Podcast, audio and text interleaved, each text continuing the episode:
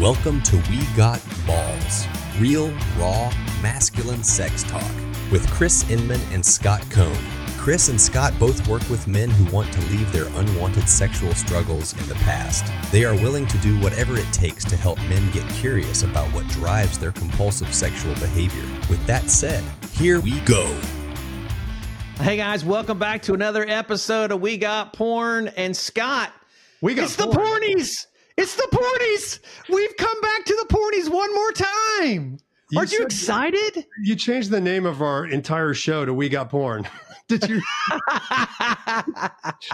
but every year, every year we get to read together and study the Pornhub year in review. And this year, guys, I want you to to think about how is it that your grandma could be a search term on Pornhub, or why bigger and more colorful is always better when it comes to porn. We're going to talk about that in this episode and a ton more. But Scott, I know every time that that uh, report drops, you get really excited because you're a data guy. You're geeking out on all the different analytics and different things that are going on in this Pornhub year in review. And I'm really grateful, frankly, while I am not a big fan of Pornhub.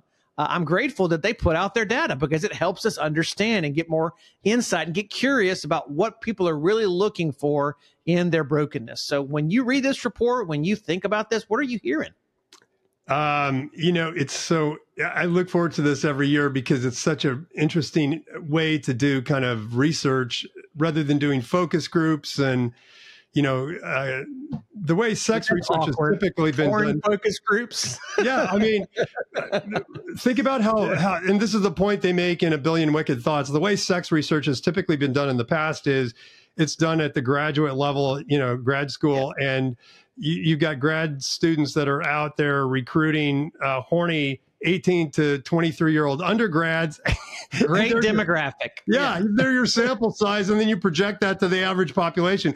On top of that, they found that people that like to sit down with grad students and answer questions about how much anal sex they had last week are just weird. Like, Yeah. yeah. so They're, they're not a slice of of uh, culture at the moment, for sure. no. And so the premise of that whole book was, well, we, we've got all this internet data. We can start to look at what people are really looking at, I, which was really fascinating to me. And and Pornhub puts this out every year in their annual, you know, the hornies. We could call them the hornies, the hornies. But it's what people are consuming. It's what they're searching for, and it's what they're viewing. So it's always interesting to kind of dig into this. Um, I don't know. Were there any surprises for you this year? Yeah, I mean, for me, the mature stuff was like out of the blue. I mean, where where is it that people are looking and and I mean, it's kind of crazy to think that you would be objectifying grandparents, but Yeah. that's that was one of the top things that came up is is the growth of gilf and um Which is. Gra- grandma or grandpa? I'd like to. F, yeah, yeah, and then and then you got you know the of course milfs that we've talked about, and you know that's no surprise. I think with the that's the next step when it comes to to family incest, uh, step parent, stepmom, stepdad uh, kind of porn is that people are looking for novelty. But the fact that you go to your grandparents and it's like I'm like you know usually the body type on a grandparent is not the body type that you typically think of when you think about porn, but I guess the novelty is the curiosity about that's out there. Yeah, and? I think I, I've seen on some of those that some of the the older females or males that are being portrayed in that are like you know they're they're good looking. They're just they've got that maturity and yeah, better better than your average. for sure. Gilf. Yeah, it's like um, Yeah. if, it's like if you took Lynda Carter from the Wonder Woman, you know, days, and Sure. and she was or like Helen Mirren, who's still smoking hot at seventy yeah. something years old. there's a great example, old. Yeah. right? So, um, but it is it was curious to me that it's going a lot older than you would th- like. I can see milf, I can see gilf, dilf, but or you know when it when it's in grandmas and grandpas, that seems a little strange to me. So, not to shame that, let's get curious. What what in the world could be causing someone to objectify an older person like that? Um, I, I frankly don't know. what do you think? I mean, my gut instinct tells me that it's a looking a, a desire for legacy and nurture. Is that there is somebody in my life that's different than just the obsessive in the moment uh, very narcissistic social media culture that we have. I mean, you got a lot of people who are looking for some wisdom, and you got a lot of people who are looking to be nurtured and cared for in a way that they don't seem like they can find. And maybe you know, mom is traumatizing. I, I, you know, my, my mom hasn't been there for me, but my grandma was. I mean, anything that we're looking to repeat in our arousal template, maybe, hey, grandma was kind to me and so I take that and I sexualize that and I objectify that. And I don't want to objectify my grandma because I love I, I love Nana. I love Mama. I don't want to I don't want to uh, see them as a sexual object. But what if you know in the searching online I just happen to click on an, a little bit older woman, maybe someone in her 40s or 50s or even 60s, and it's just this novelty of I can be sexual, I can be aroused, I can have an orgasm with this kind of image. I don't think anybody's going out and parading it around and say, "Yeah, gilf is the next, you know, that's that's the next big thing." But it's happening in the culture, and I think that's why we pull these reports is because we don't want to look at what people are putting out front as what's the ideal. We want to look at what's really happening behind closed doors in the privacy of someone's uh, secret space. And these are things that are going on in our culture. So we got to get curious about it and wonder is, are we really looking for a deep human connection that only a grandmotherly, grandfatherly person can provide? Yeah, I'd like to see the deep dive on the data. And I don't think they published it in this report on what percentage of different age categories or age cohorts are watching older, mature porn. Um, and just anecdotally, I've heard a lot of stories about people, older adults, are kind of getting hooked on porn now and okay, talk, so maybe it's a peer to peer arousal template. Yeah. Thing, so you yeah. get a guy who's 80 years old, maybe his wife has passed away, and he's, you know, turned to porn. And that's where he's finding yeah. his connection and comfort. So that might be driving some of that. I, I suspect that it probably is. But now that you mentioned this um, this dynamic of wanting nurture and everything, I think one of the factors in the culture that we're dealing with is people feel very disenfranchised and dis- disconnected from their family system in general, right? So there's there's a lot of people that have been raised in single parent homes. They move away from their family of origin, and there's not a lot. You know, we, we move away. We don't have a lot of family connections in the United States, and so that uh, searching for kind of the grandma or grandpa figure in a sexual way might be indicating the degree of kind of heartache I'm having around not having a a secure, stable family environment. So we tend to take our sexuality to those areas where we feel a lot of pain and heartache in our lives. So that makes that makes sense to me.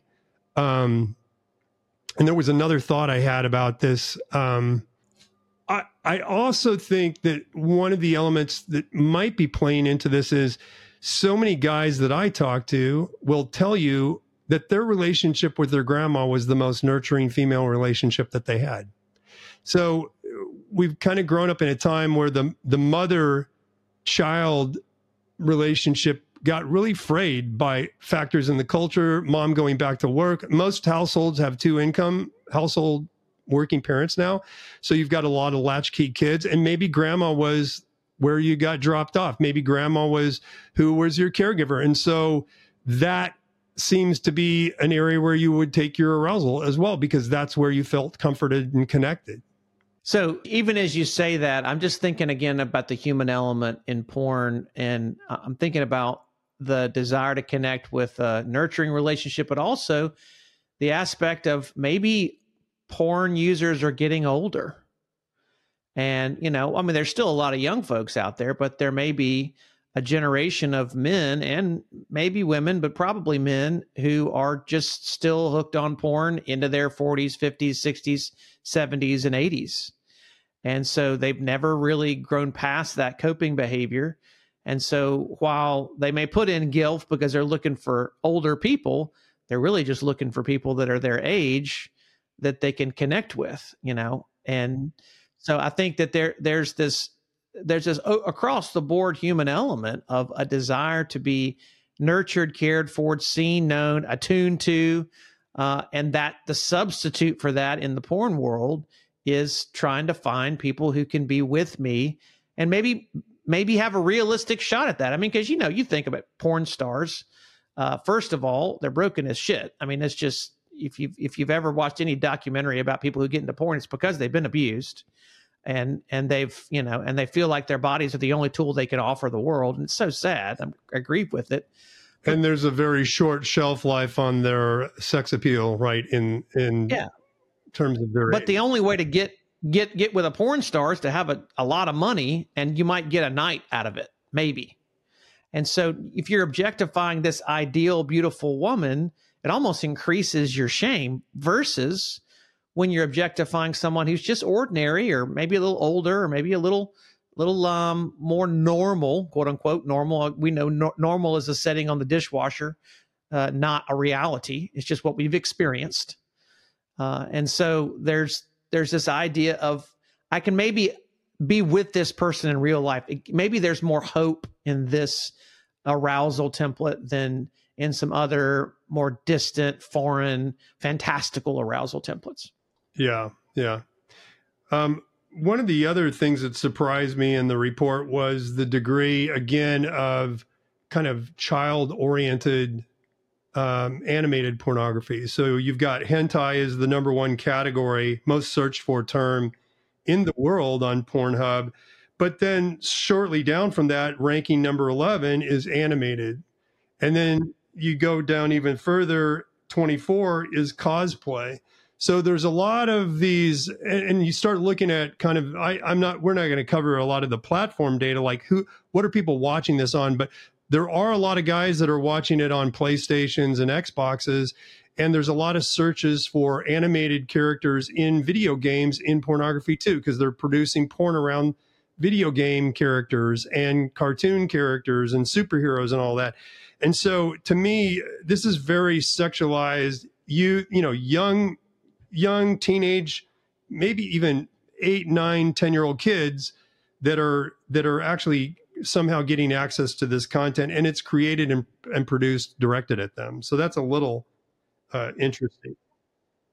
Well, and you got to go back to what we were talking about at the very beginning of the episode that this is bigger and more colorful is always better, whether it's bigger uh, body parts. I mean, one of the big trends this year was, you know, big penises, big butts, big boobs. I mean, that's that's up, and also the ethnic categories, the color categories are are way up. And it seems like when you you know when you get to the ethnicities of human beings, there's only so many colors. Then you can go into the fantastical world of of cartoons.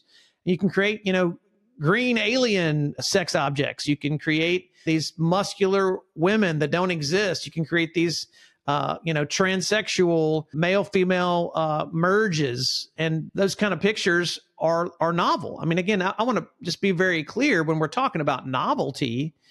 This is one of the basic human needs. We need to see something new or we get bored, we get stuck in the ritual of life. And so to see a brand new thing. So I've been playing a video game and now uh, I get to take that video game imagery and make it arousing, make it make it pornifying. That's that's the great next step. So what else? What other characters can I see? What what other uh, cartoons can I create sexual um, images of and and consume that? And so again, and we're going to get to this in our next episode. Uh, it's not just consuming it; it's being able to take the the stuff that's already out there and make porn out of it.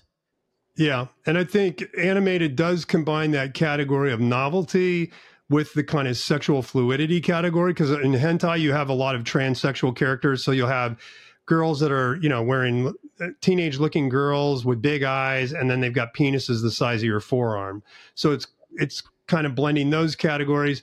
And then you've got, of course, the vi- visual cued sexual interests of big breast, big penis, all that stuff too. So um, it's a real hook for children because if they're not exposed to sexuality and this becomes their first exposure, that's really taking a medium that they're used to using and sexu- sexualizing it. And it's extremely, it's going to be extremely enticing and arousing and novel for for young people. So that was interesting. So, um, so, so, so, in all that, Scott, you know, what is it that really attracts people over? And I mean, because it seems like this bigger is better and more colorful and more more variety is better always seems to be at the top of the list there's every year you come out it's, it's a different flavor of it every year maybe it's you know uh, maybe it's big boobs one year maybe it's the animated stuff one year uh, but when you get to this why is it that we as human beings are always chasing the novelty chasing the the other, the the fantastic. Well, novelty is how neuroplasticity in the brain is generated, right? You you you create new neurons by exposing yourself to novel material, novel content of any okay, kind. So so break that down for me because you said neuroplasticity, which you know just really went into my. Uh, I, I did try to take human physiology in college and failed miserably. So when you're talking about neuroplasticity, what exactly does that mean? in the everyday experience of my life. It's your ability to uh, change, your ability to actually create fundamental change in the way you think and the way you behave. So that's called neuroplasticity because it refers to the brain's ability to be plastic or changeable over time. And we now know that neuroplasticity exists for everybody throughout their life. They used to think, well, when you get to be 25, you pretty much reach the end of your brain development and you're just kind of fixed and stuck as you are. But that is not true. Now, you you can have a lot of neuroplasticity as a child, and while your brain is developing, because you have lots of neural connections, you have lots of brain cells, neurons that connect with other neurons, and there are literally over hundreds of billions of neural connections that available before you're 25. After 25, those start to be pruned back, and you basically can create new neurons, but they grow very slowly. I think about the rate is about five millimeters a day. But the thing that generates change in our neurons and the neural connections, the way those neurons hook together in networks, is learning new stuff, doing new things. Okay. And so let me differentiate. Is it learning new stuff or having new experiences or both? It can it can be both. Like, and I just saw something yesterday is really fascinating. They took a bunch of weightlifters and they had them imagine lifting weights for two weeks and their muscles increased by 13% just from visualizing themselves lifting the weights. That's how powerful neuroplasticity is. It can actually affect the brain affects the body when you pay attention to what's going on in the brain. Um, it, it works the other way too. It's by um, exposing yourself to novel visual content, novel experiences, and those are highly imprinting. So that's why hentai porn, for example, is, is very Im- impressionable on young minds. We've talked about impressionable young minds. It's literally creating neural networks in their minds to expect sexuality to function in this particular way, in these particular settings, with these particular body parts and sex acts. So you create that by having new experiences, but seeing new things, you know, smelling new smells, tasting new tastes, all those things that go into sexuality as well. Well, it sounds like it's it's that um, that novelty itself is an invitation into life. It's like there there's something out there that I do not know, I have not seen, I have not felt. And so when you're talking about the neuroplasticity growth of a novel experience, whether it's something I haven't seen before or something I haven't felt before in my body or a, a, new idea that comes into my mind. It's this, okay, there's there's this life, there's this hope, there's this feeling of of vitality and richness that's right at my fingertips. And and and we know this to be true from just addict, uh, addiction science, which is the first time you experience something is always the best time. Everything else after that is is a diminishing level of return. Yeah, and here's but here's the problem with that whole plan is it is artificial and it's temporary. And it actually increases your sense of isolation and disconnection over time because you start to feel a lot of shame. And and what does shame need to thrive in our lives? It needs isolation, judgment, criticism, and just this uh, com- what's the other thing that Brene Brown says? Shame needs uh, three things to thrive in our lives: isolation, judgment. So that that solution of the escape, it's always temporary. It's always more anxiety inducing because it's always more isolating and more shame inducing. So, um, you know, this is a real call for for people to kind of think about and be curious about what is it that I'm in these particular genres that I'm drawn to? What is it that's speaking to my heart about the desires and the longings of my heart that either didn't get met growing up or they're not being met today? It's coming from one of two places, and it's probably both, to be honest with you. So, w- what is going on in my life right now that's triggering things from my stories growing up that leads me to take them to these fantasy virtual ways of temporary connection and comfort and care um, that's the thing to be curious about so yeah and, and i would i would say that the more um, technological we become, more dependent we are on technology, the and the less human experience that we have in our day to day, the more stressful it is. Because we were designed to be interpersonal. That's the way our brains work. That's the way our um, emotions are calmed. I mean, when I'm with other people who can see me and hold what I've got and not freak out, I don't freak out but when I'm by myself, when I'm with a endless scroll of social media, when I'm stuck in a cubicle, when I'm on Zoom, and and again, we love Zoom, but when it comes to just doing your work and never really being in physical proximity with another person, I'm just on a Zoom call all day long. It can be extremely stressful, and so we have and, I would say that's even more powerful than the political environment or the or the social environment. That the culture itself is increasingly emotionally and relationally disconnected. And so the solution for that is I'm just going to get online and I'm going to, and you said the magic word, I'm going to escape. I'm going to escape because I don't know how to find rest. I'm going to escape because I don't know where to calm my soul and my heart and my mind.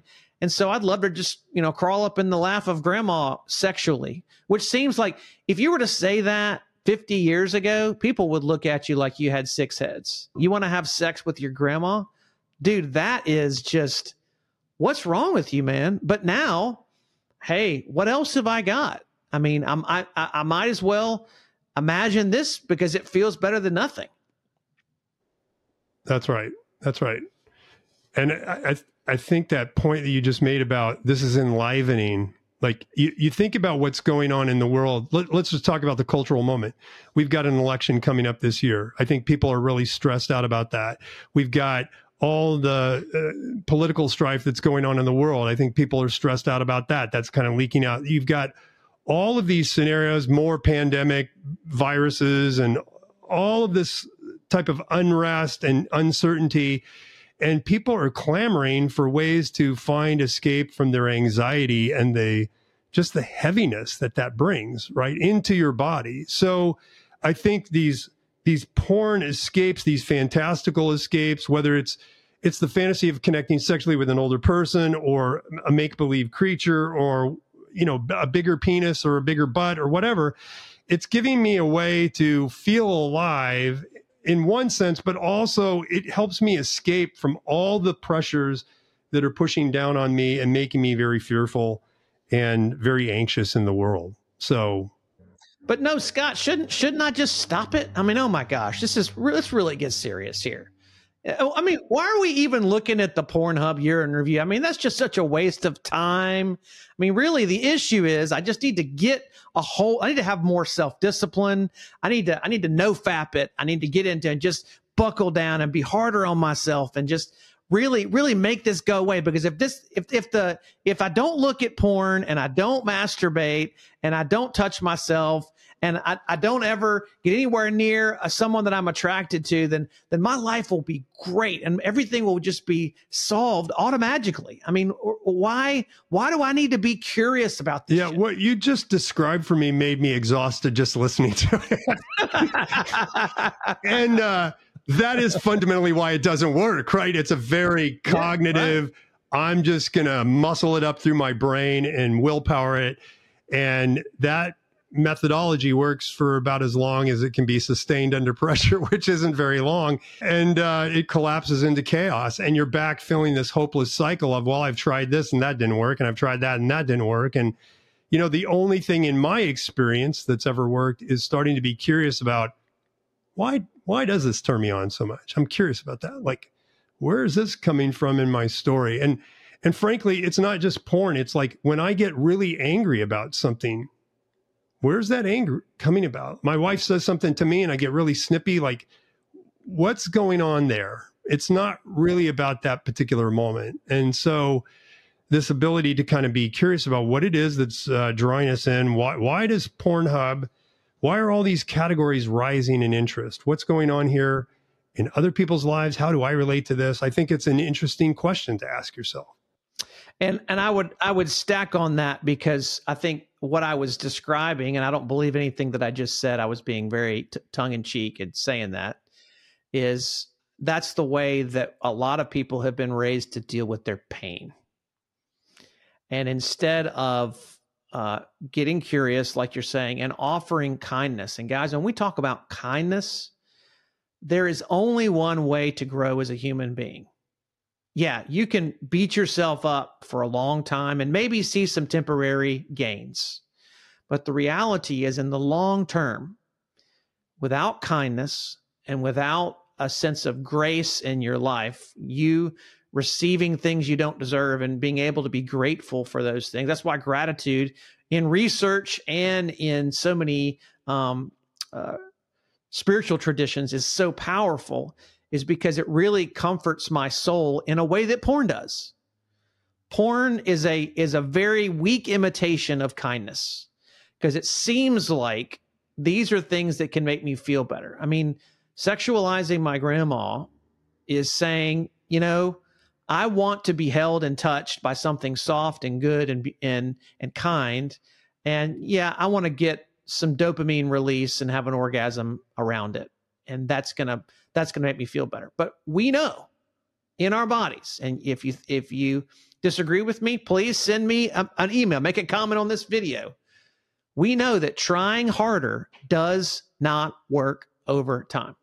Just like our friend Aundi Kolber writes in her book, trying softer is the only recipe for growth long term.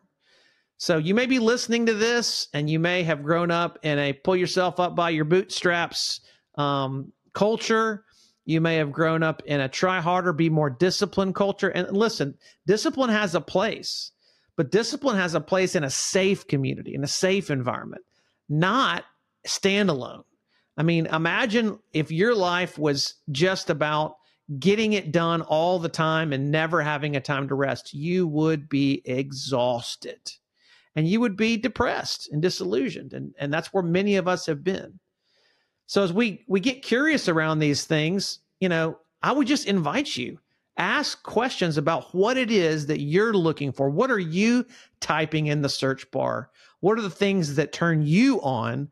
And and ask yourself, why is it that I continue to come back to these wells? These are my wells that work for me. What am I looking for? What do I really want? What's the story behind these searches and these desires? Where is it in my present day that I'm feeling like I don't have the kindness and care and presence and attunement that I need to be able to function as a human being?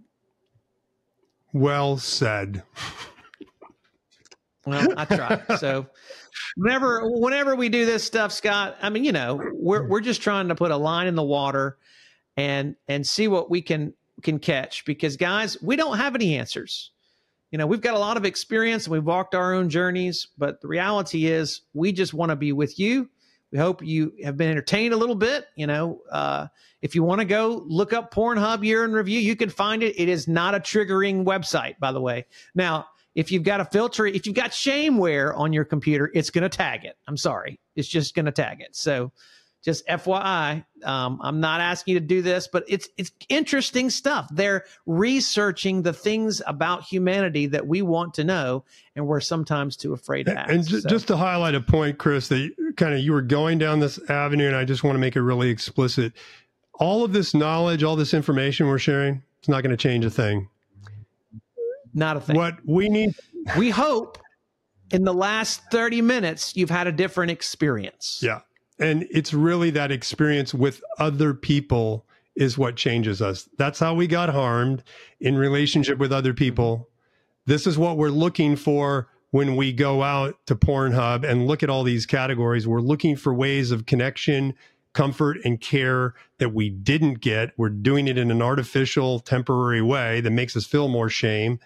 And the only way to leave this ultimately is to be curious about what these searches are pointing back to in my life that needs comfort, care, and healing, and to get that in the presence of other people. I have to have corrective, new experiences that give me comfort, care, and connection. Which will grow my neural pathways. To grow my new neural and, pathways. And help me and and help me feel like I am good. Yep.